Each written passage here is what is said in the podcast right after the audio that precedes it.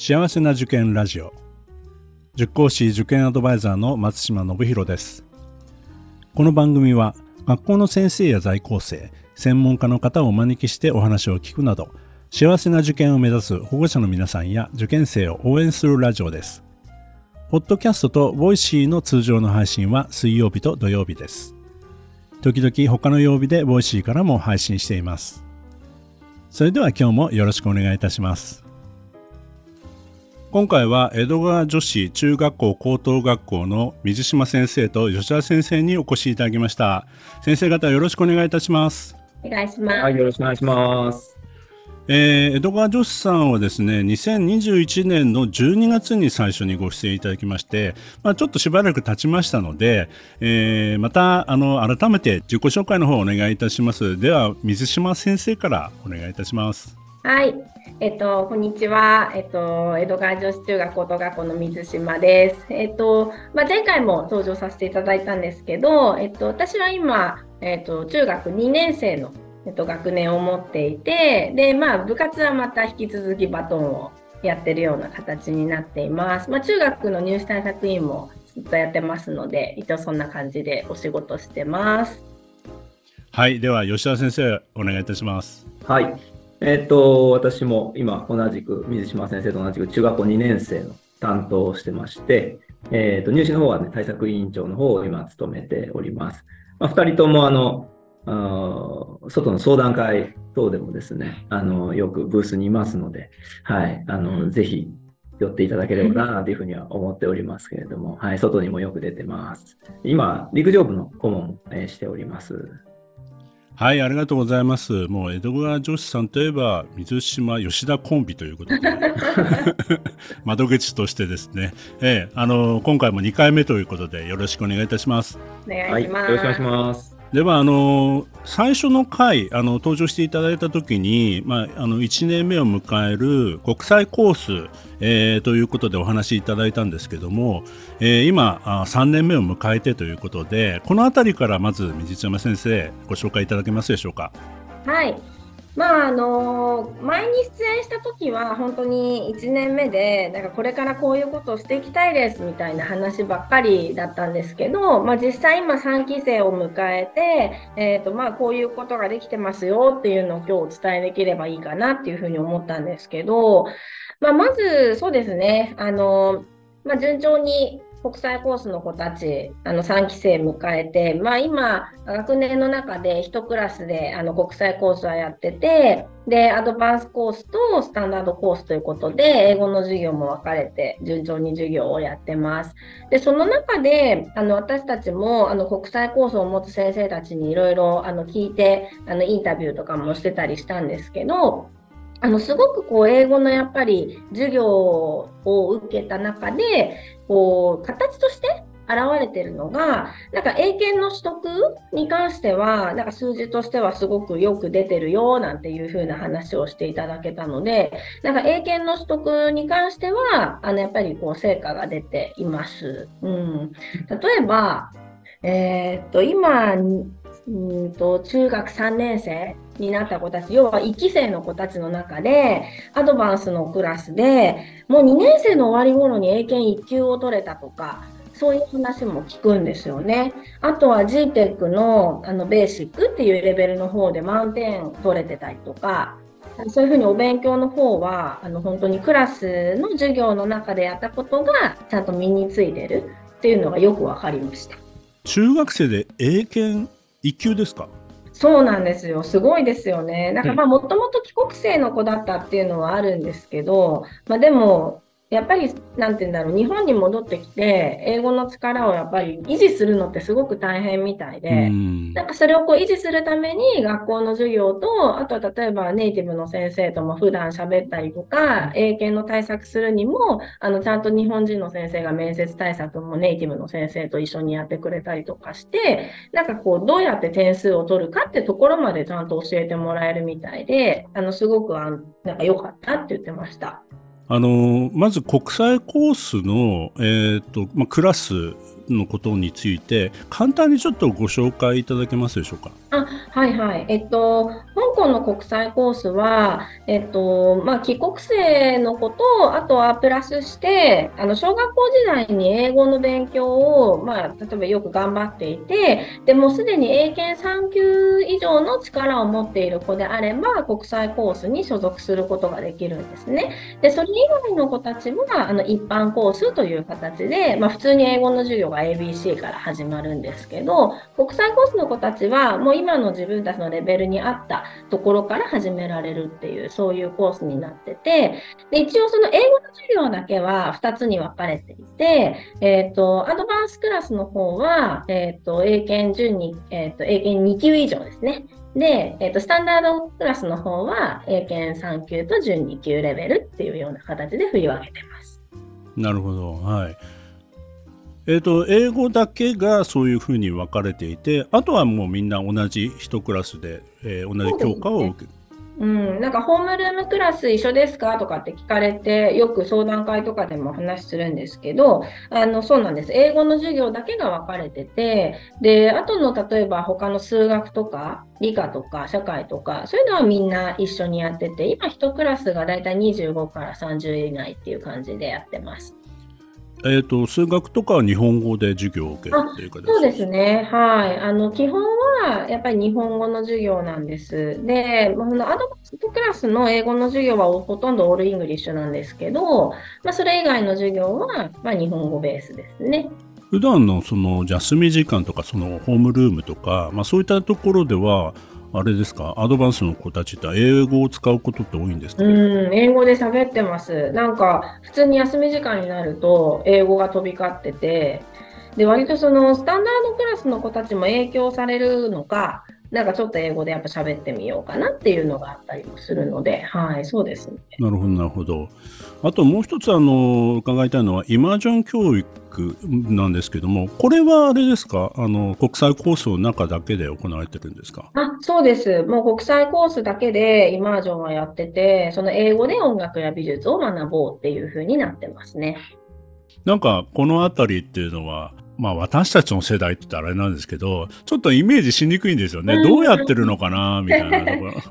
そうですね。なんか確かになんかただ英語で普通の音楽の授業とかがやられてるのかなって思いがちなんですけど、なんかこの間その英語の先生に聞いてみたら、なんか1年生のうちは、例えばそのリズムとか楽譜の読み方とか、なんかそういうのを英語で教わって、で、作曲とかもするんですって、国際コースの子たちは。うん、でなんか一般コースの子たちだとなんかそういう作曲とかであまりこうなんだろう自分のアイデアとかをガンガン出すっていう雰囲気ってあんまり今までないけど国際コースの子たちってこう自分たちのその意見っていうのを、まあ、グループで作曲するにも個人で作曲するにも結構出してきやすいというか、うん、なんかそういう雰囲気があるみたいでなんかそうやってこう個々の個性をこう出せるような授業っていうのも展開してるらしいです。で、それをやっぱり英語を使うことであの学んでるから、やっぱり英語の勉強にもなるし、力を維持するっていうことにもなるらしいですね。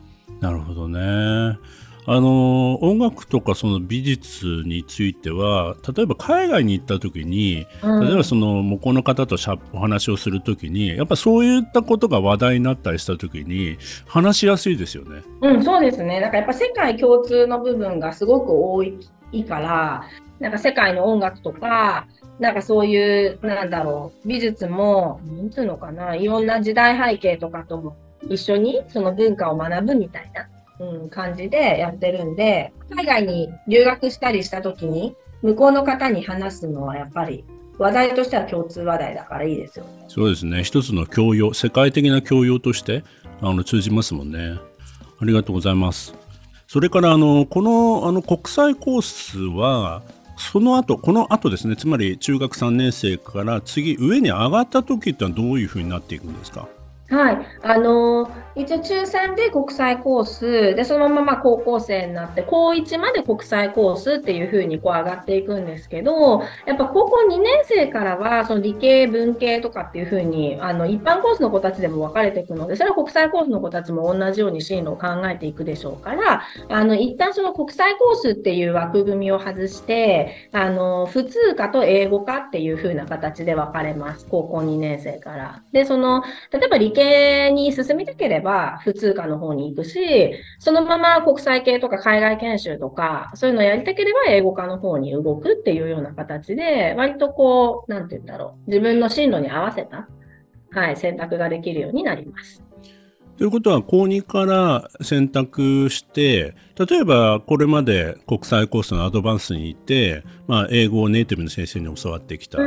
そういう子どもたち、そのやっぱり英語の力の維持をしたいっていうのは当然あると思うんですけども、そういった部分でも高2、高3あたりで、そういったあのネイティブの先生の授業とか受けることは可能なんですか？あそうですね、なんかそこ今、あの取り出しっていうか、今までずっとその取り出し授業っていうのをあの帰国生の子たちに向けてやってたんで、なんか global studies とかそういう探究の授業とかは、やっぱずっと all English でやってたんで、あの普通の子たその普通科の子たちと、まあ一般生っていうんですか、と、やっぱり一緒にやると、英語の力に差がやっぱりありすぎちゃうんで、だからそこはこう、なんていうのかな、柔軟に取り出してっていう風なので、やるっていうような話は聞いてますね。なるほどね。は